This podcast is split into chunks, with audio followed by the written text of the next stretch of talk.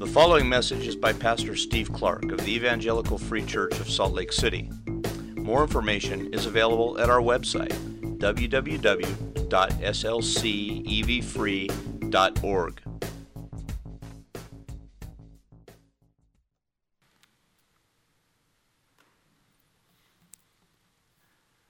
Father, we say thank you for the certainty of the promise that in your arms, in your hand, 10,000, 10 thousands of 10,000s charms, graces, blessings and beauties, treasures.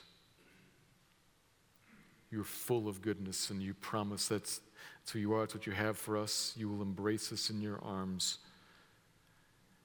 It's to that kind of a God that we are bid to come. Thank you, thank you that you do not work from sternness and law, come or else. You say, come and find. You are a God who is gracious and generous. And I pray now that you would move us, that you would take this passage before us this morning, that you would move us to run to you, to come eager, to come quickly, to come expectantly to draw near and stay close. Move your people in that direction this morning because of this passage here, Lord. Would you make it clear to us? Would you teach us, guide us, and build us up to do us good and to bring honor to your name as the gracious and generous one? Thank you, Lord. Speak now, we pray. Amen.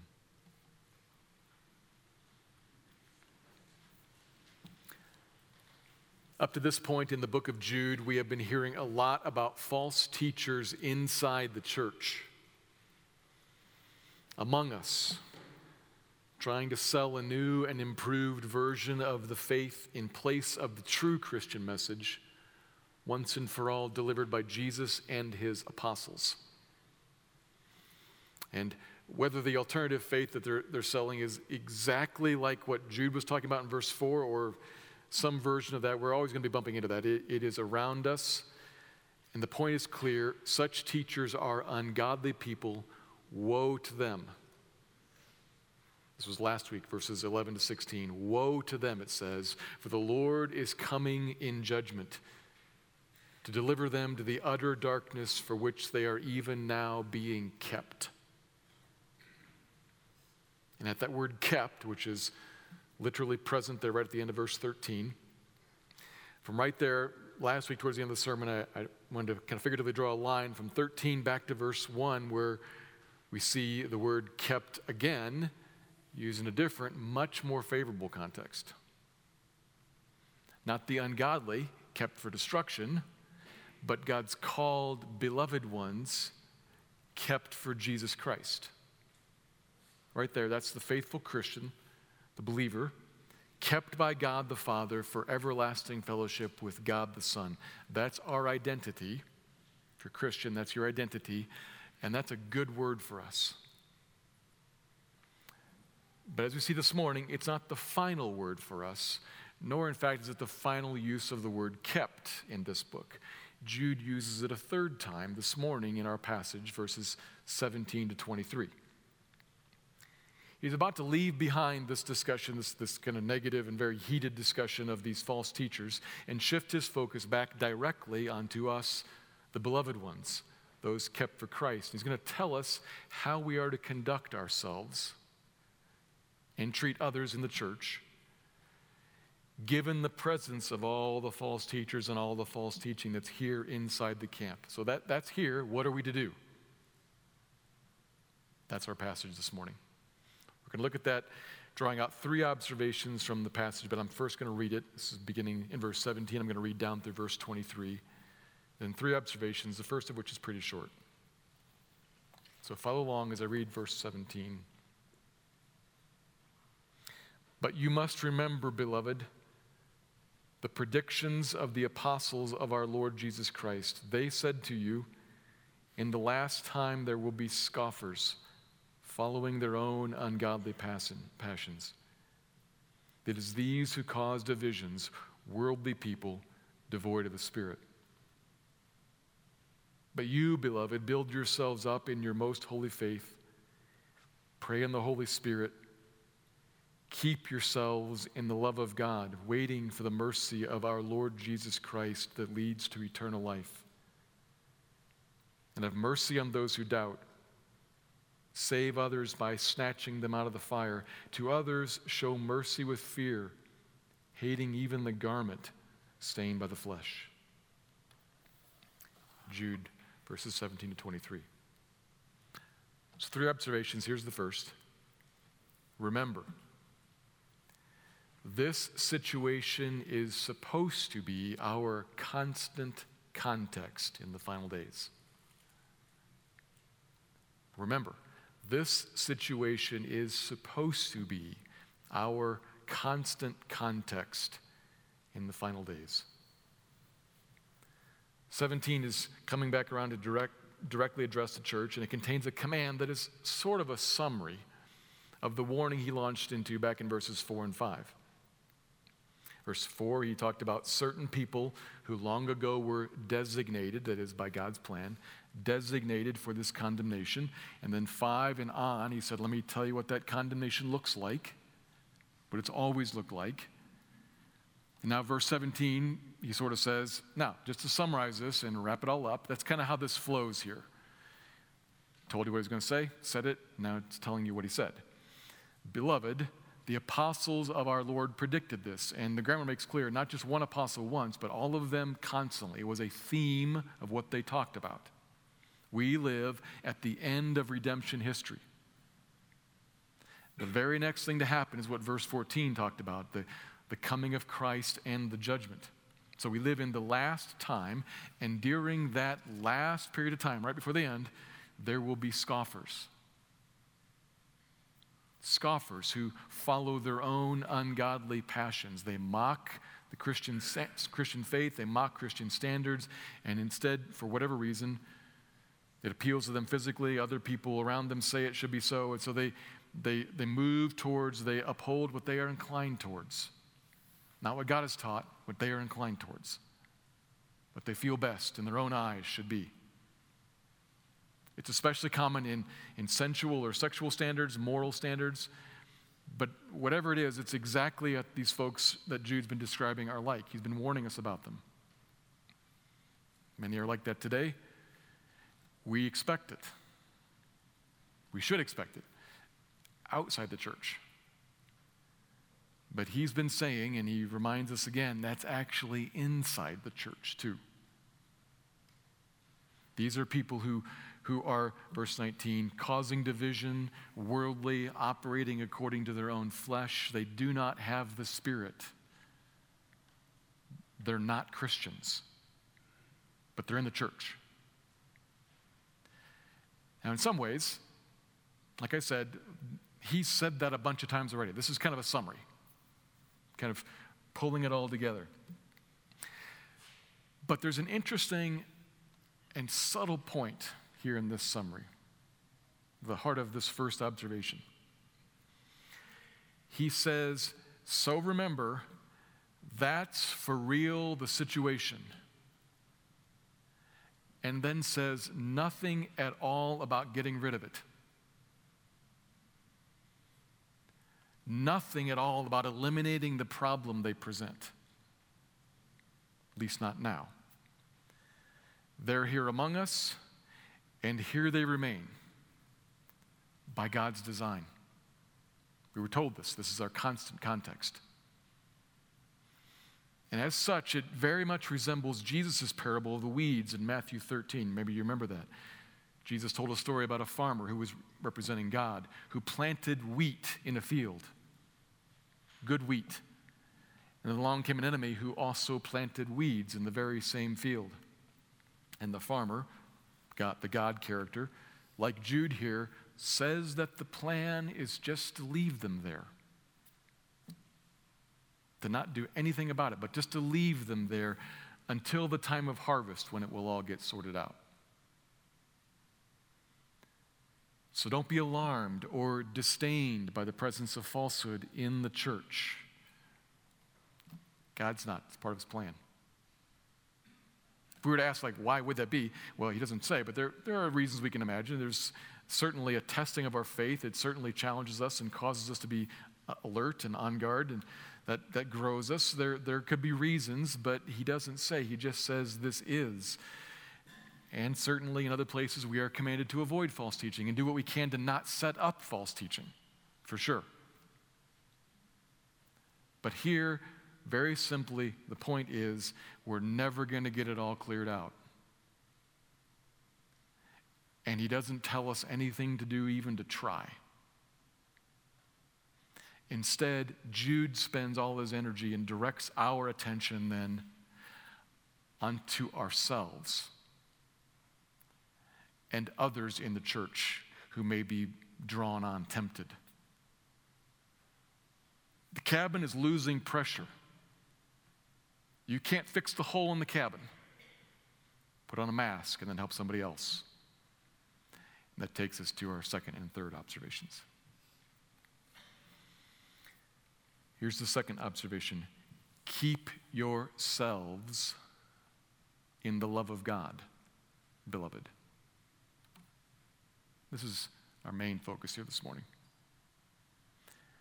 So, kind of settle into this and, and like hear it. I think this is really, this is sweet, I think. As, as I kind of like dwell on this, it's kind of like good. So sit in it for a second. Keep yourselves in the love of God, beloved. That comes from verse 20. It introduces the, the second main statement of the passage. And depending on which translation you're reading, English translation, you may notice that 20 and 21 are really one big long sentence. One sentence. And the grammar in that sentence is clear. There is one main verb, a command keep yourselves. And then there are three other supporting verbs that, in ways, help us with the keeping. You could write them, as some translations do, with ing after them building, praying, in verse 21, waiting. That'd be a good way to write them. But because there are things that we're also exhorted to do, some translations write them as commands. It doesn't matter which way they're written as long as you understand there's one main verb and then supporting verbs. So the main thread of the sentence is But you, beloved, keep yourselves in the love of God there are going to be, uh, be reminded, there are going to be all kinds of false teachers and all kinds of falsehoods circling all around right next to you. That's our constant context. That's Jude's point. Surely that's true for us today. I mean, most of us in our pockets have a phone, and the feed on your various apps on your phone pushes false teaching to you every moment.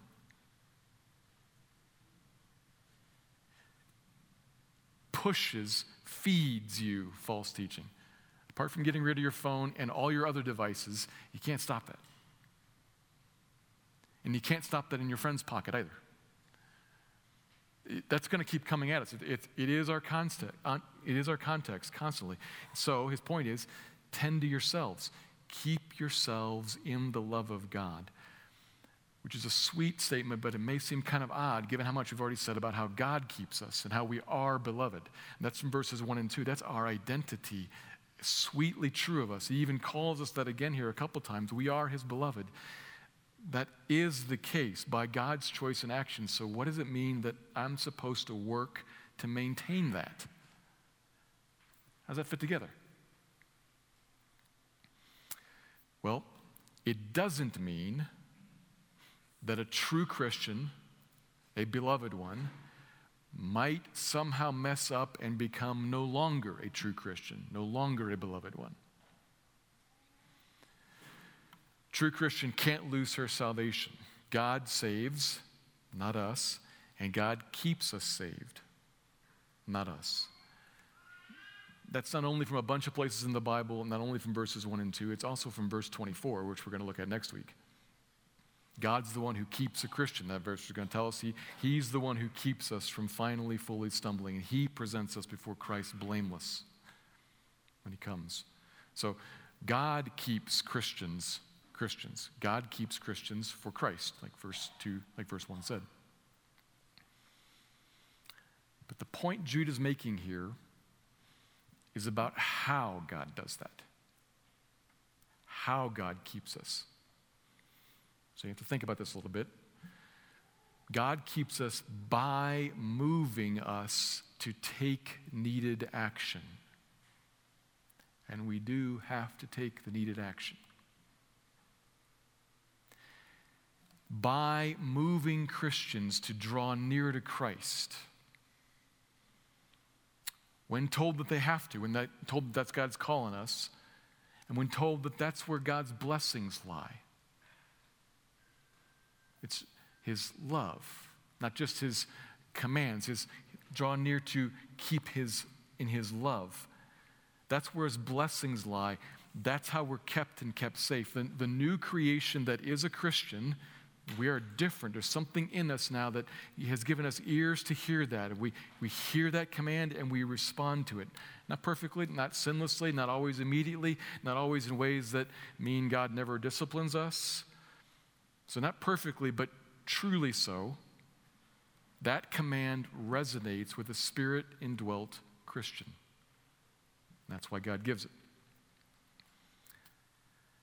It's like a father with a small mobile child on a walk. Dad says, Here, hold my hand. That's a command to the child and the child has to respond. Right? But that's all the doing of the Father.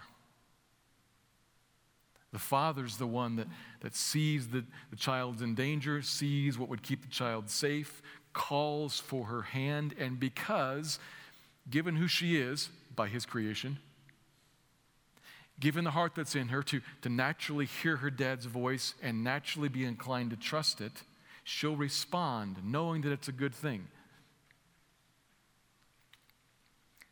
She just needs to be told what to do and made able to do it. And then in obedience and faith, maybe driven by some fear, she looks around at the traffic zipping by her. Maybe, maybe, there's some fear involved there. But in confidence in his hand, she responds, and the needed hand to hand connection is established and kept. Not by her power holding onto his hand, his hand holds onto hers. If you're a parent and you've done this, you know. The kid's hand is present, you're holding it. That's like God with his people, right here in Jude. Beloved, there are dangers all around you, and there always will be. Here, hold my hand. But just to clarify and to further entice you, to clarify and further entice you, entice you. This could sound like, here, hold my hand right now. And I've spoken to my kids like that sometimes. When the kids like this head towards the street, right? Here, now. But what I, what I want to do usually, and what God means to entice you with, is to say, let me, let me clarify. When I say hold my hand, what I'm saying is jump into the river of gracious love and soak it in and stay there.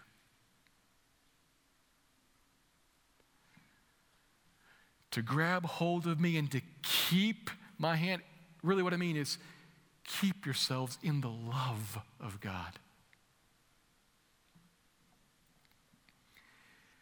Come over here, step into a flowing river of gracious, merciful, good kindness.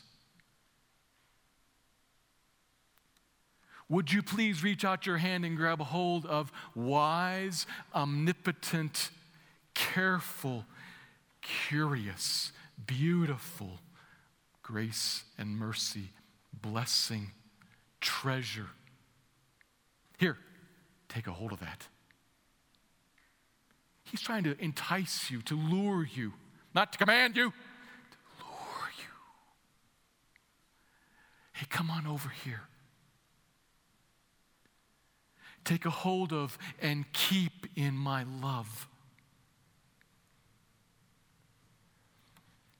What I'm really trying to say is, I know, I, I am well aware, child, that everyone else out there in the world, nobody in the world commands you to come over to them. Everybody in the world tries to entice you. Hey, come on over here. Come over and swim in this river. Come take fruit off of this tree. Come look to these clouds for water. Come into the far country. Live it up. They're luring you. Okay, I can lure. Let me tell you about luring. I can entice. Let me show you who I am. Let me tell you what I give to you. Not by command, but by blessing. I'm a God of grace. I'm the generous one. I created all goodness. It's, it's what defines me. In fact, it's good because I define it. And I promise you, promise you, swear on Christ's empty tomb that I'm a God who is generous and good. I know how to love, and I love you wide, long, high, deep, just like I loved my son. In him, I'm for you. In him, come to me, grab hold of me, and find mercy and peace and love multiplied to you. Verse 2. That's what I have for you. Come on, come on, come on. Come here, find it, stick close. Take my hand. He is luring and enticing you. I know you'll be tempted. It'll seem and feel good. It'll appeal to your flesh, but there's a hook in it. It's poison. Buyer beware. It can't deliver except to condemnation. It's empty and fruitless, but I'm the God of love. Come to me. Are you weary and heavy laden? Do you want that? Come to me. Come, come, come. Take my hand. That's the God who is. Beloved Christian, that's the God who is yours who's talking to you and pleading with you and trying to entice you constantly come. So put yourself in the place where the love of God for you is felt and experienced and multiplied and seen. It'll inoculate you against all the false offers of the world. He's the God of great and glorious enticement. He's the God of love. He's the God who is good. That's who He is. How do you know that? Surely somebody will. Yeah, that's what he says. He only says that though to entrap you. Somebody will whisper that in your ear. How do you know that's false?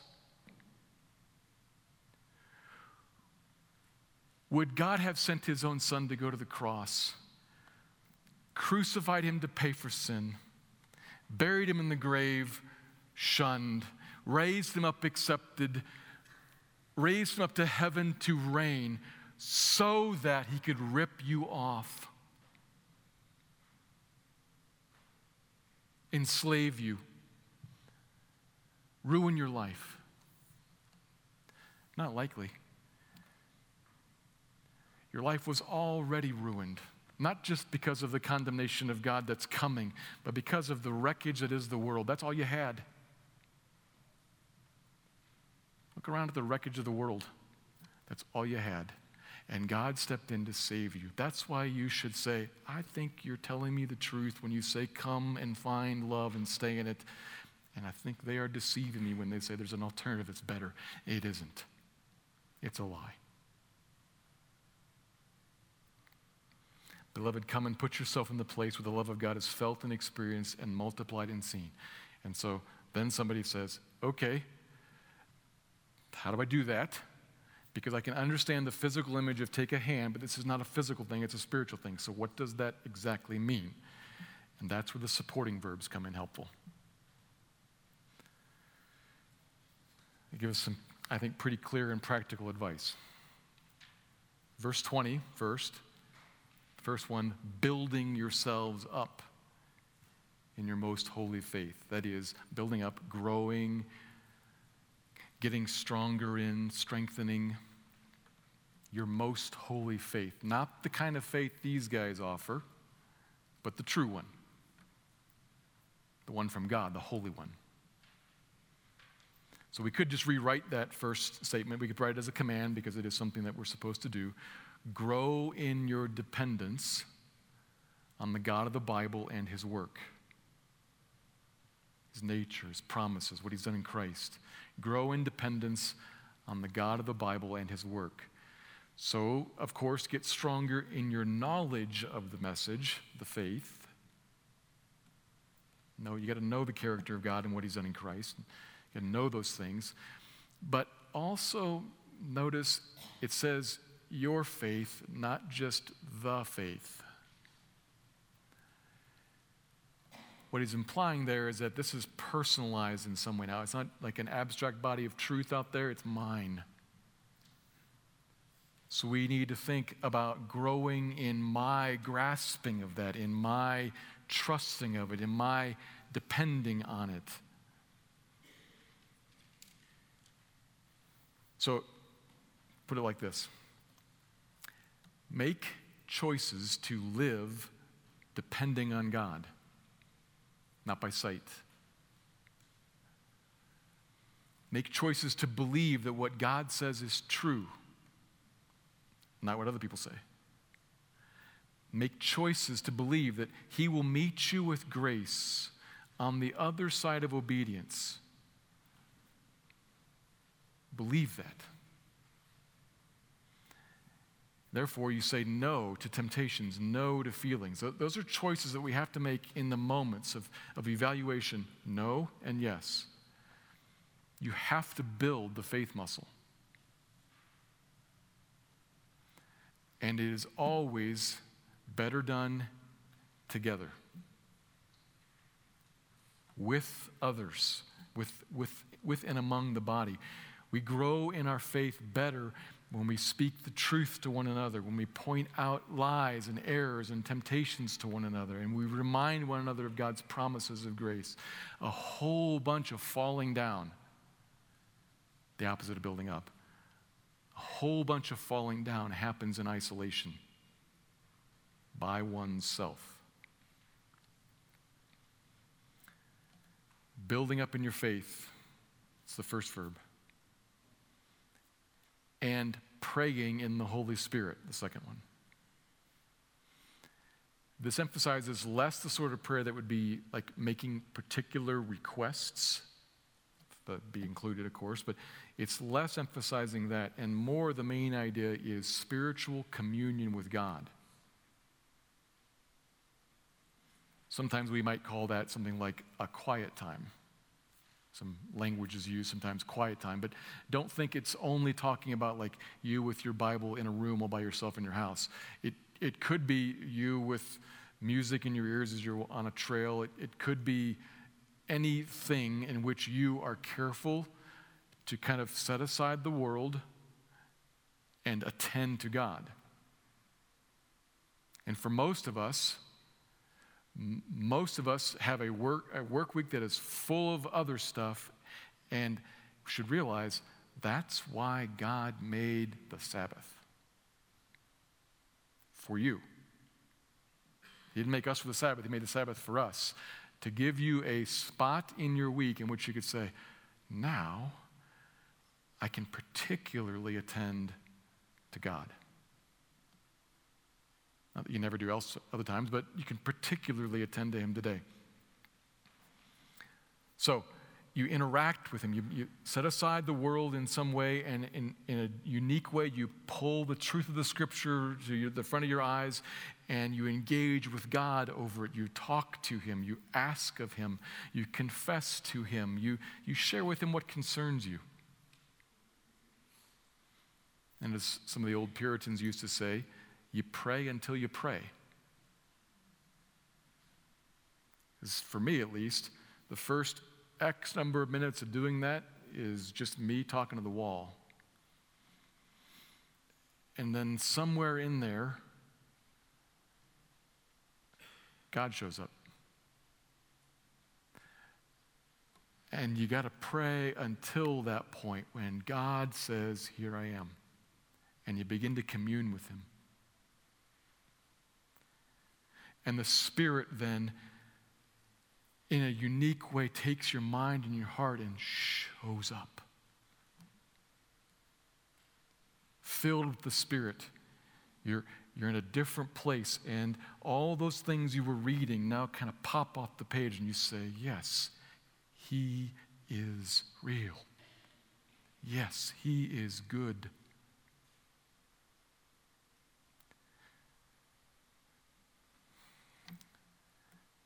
There's no formula that makes that happen.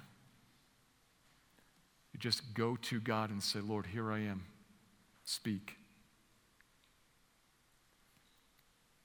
Praying in the Holy Spirit, communing with God spiritually. And that, that may lead to something remarkably supernatural. It may lead to something that's full of tears.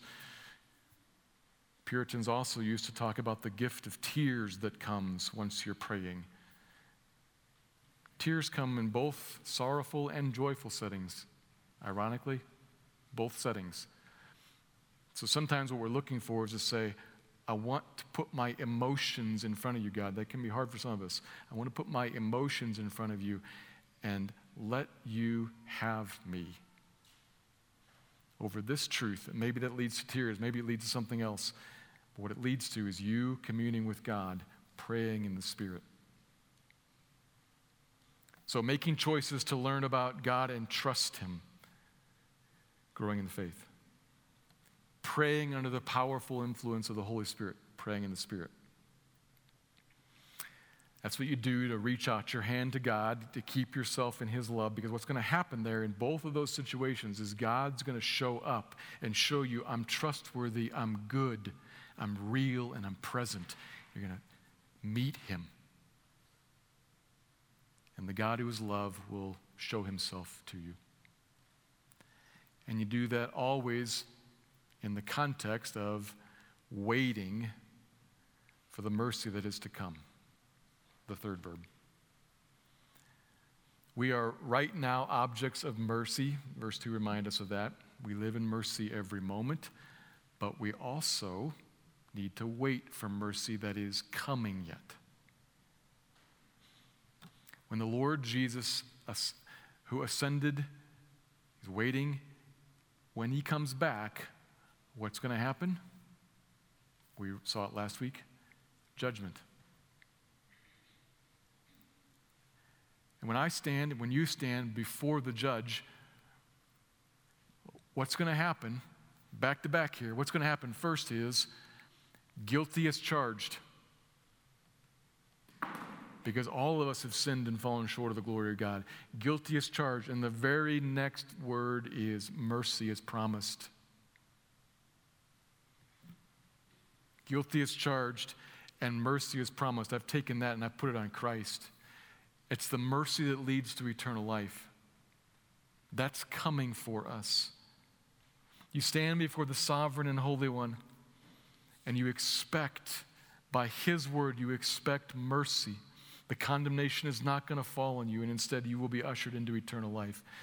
That moment is coming, and we must always, if you want to take God's hand and hold it and abide in His love, that moment must live as present tense in your mind. Part of the lure of the, alter, the alternative loves, part of the offer that draws us on is, is tied to the forgetting that there is ever going to be a reckoning. God wants to remind us that, bring it up close and say, I'm the God of love. I'm the God who's good. I'm the God who's given you so much and will give you so much. But no greater love is anyone than this that I gave my son for you, so that at that moment when the judgment happens, you're going to hear mercy. That's the greatest evidence of the love of God for you. And it is deep and profound and real. The tomb was empty for you. Must see and realize the depth of our sin and see and realize the surpassing depth of God's mercy for us. This is our, this is your destiny. We live, we're called to live holding God's hand, staying, remaining in, holding tight to His love. And He tells us in three ways how we go about doing that. Would you grow in exercising your faith? You'll find me faithful. Would you commune with me personally? You'll find me sweet and good. And you will, will you remember the judgment that's coming and the mercy I'm giving you? You'll find me a Savior, sweet and kind. Live on those things. Feed your mind with those things. Keep yourselves in the love of God for you. And as you keep yourself in that spot and experience God's love for you and realize the mercy that is yours now and the mercy that is coming, what then God expects is that mercy to us will be mercy coming out from us, which is the third point. The final observation show mercy to save others. Show mercy to save others. Verses 22 and 23 turn to a third group now, not the false teachers and not us exactly, the faithful Christian, but rather those in the church who are somewhere in between. And given that it's the in between, there's going to be a spread to that, going to be a, a spectrum there. Somewhere between actively spreading falsehood and actively resisting it, there's going to be some people who are kind of wondering, I'm not really sure what's true here. I'm kind of unclear. Or that does seem enticing, but so does this. There's going to be some in between. And be confused. And the point here, what Jude's writing about, what he, what he wants to see come out of us, is mercy. Now, there are three statements here that are probably not meant to represent three distinct groups. It's probably just recognizing that this is kind of a hodgepodge here in the middle. So there are some who doubt. Show them mercy. Compassionate and tender and gracious and patient. Show them mercy. I think some people, when they come to this spot, are a little bit surprised by that because given how much heat there has been in the book up to this point, you maybe kind of expect a hard line. You maybe kind of expect, and the person who's like glancing out the window and maybe inclined to go over that would say, snap them back. You maybe expect that given kind of how the book feels. And I think also that that is a rather common response in the church. Maybe we feel threatened by questioning, we feel threatened by doubting, we feel threatened by wandering. Particularly if they are friends of ours or kids of us, we feel indicted by it. So we want to stop it. No. Which usually tends to just suppress it and make it go undercover. It doesn't drive it away, it just drives it out of, out of our sight. That's, I think, how some have tended to go. And maybe today, the other direction that people are tending, tending, to go is just say, well, it's all okay. We'll just accept it all. We're supposed to love people, I think. And so this is the church, and we want to be nice. So whatever you think, come on in. It's okay. That's not what he means. Show mercy, be compassionate and gracious and kind and careful.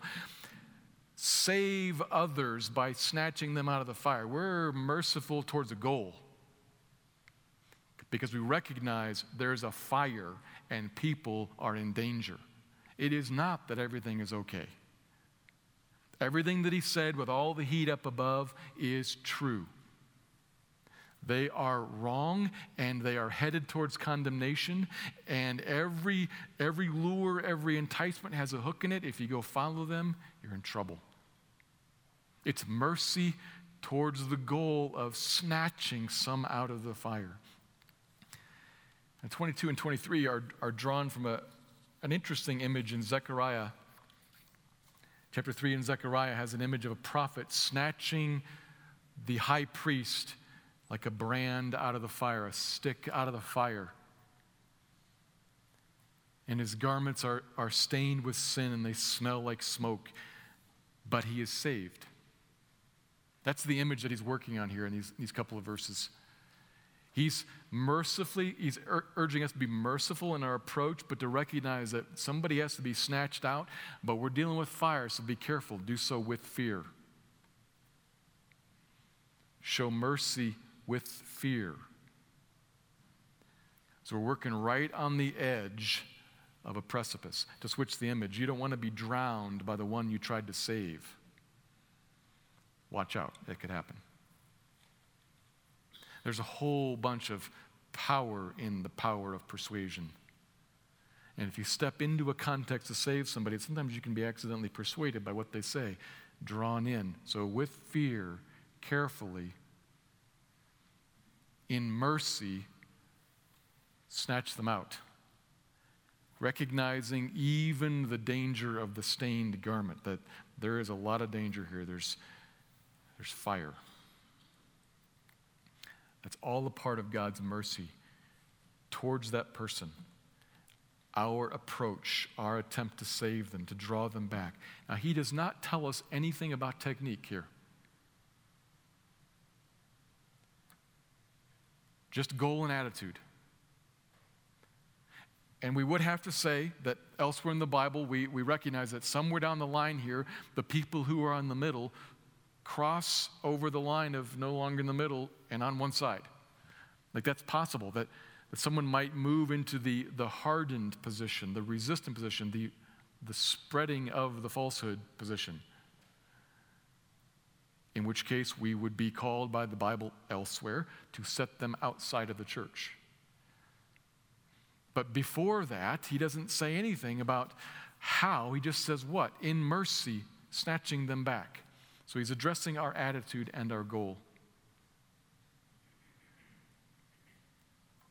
And he tells us this goal and this attitude because that's exactly his goal and his attitude towards them. This is the God of mercy that we're talking about, who was merciful towards us, who snatched you out of the fire. You were not just harassed and helpless, you were a rebel running. And God in mercy said, I come near and I grab you. And then he deploys you on the same mission. So we look around here, and, and in the midst of us, there, there will always be false teaching. There will be some false teachers here and there. That's our constant context. And what we do in that is we spend less time actually trying to get rid of them. That's a hopeless endeavor. And more time tending to ourselves to grab hold of Christ and enjoy who He is in His love and His mercy towards us. And then being His agents of love and mercy towards others we attempt to persuade everyone around us come grab the Father's hand. That's where life is found. Come on. For the sake of helping them to re grip their faith, the faith once and for all delivered to us, the faith in which we find life. Know that there is evil, tend to yourself, be merciful to save others. Let me pray.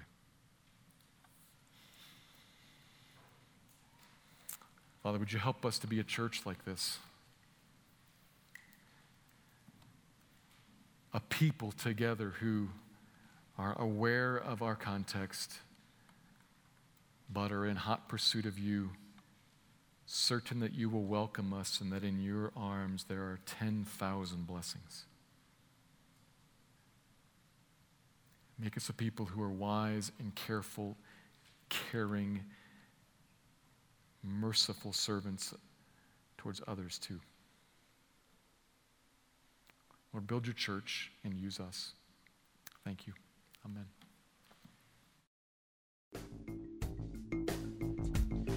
Thank you for listening to this message by Pastor Steve Clark of the Evangelical Free Church of Salt Lake City in Salt Lake City, Utah. Feel free to make copies of this message to give to others but please do not charge for these copies or alter the content in any way without permission. We invite you to visit our website at www.slcevfree.org or call us directly at area code 801 943 0091. Our mailing address is Evangelical Free Church of Salt Lake City, 6515 South Lion Lane, Salt Lake City, Utah 84121.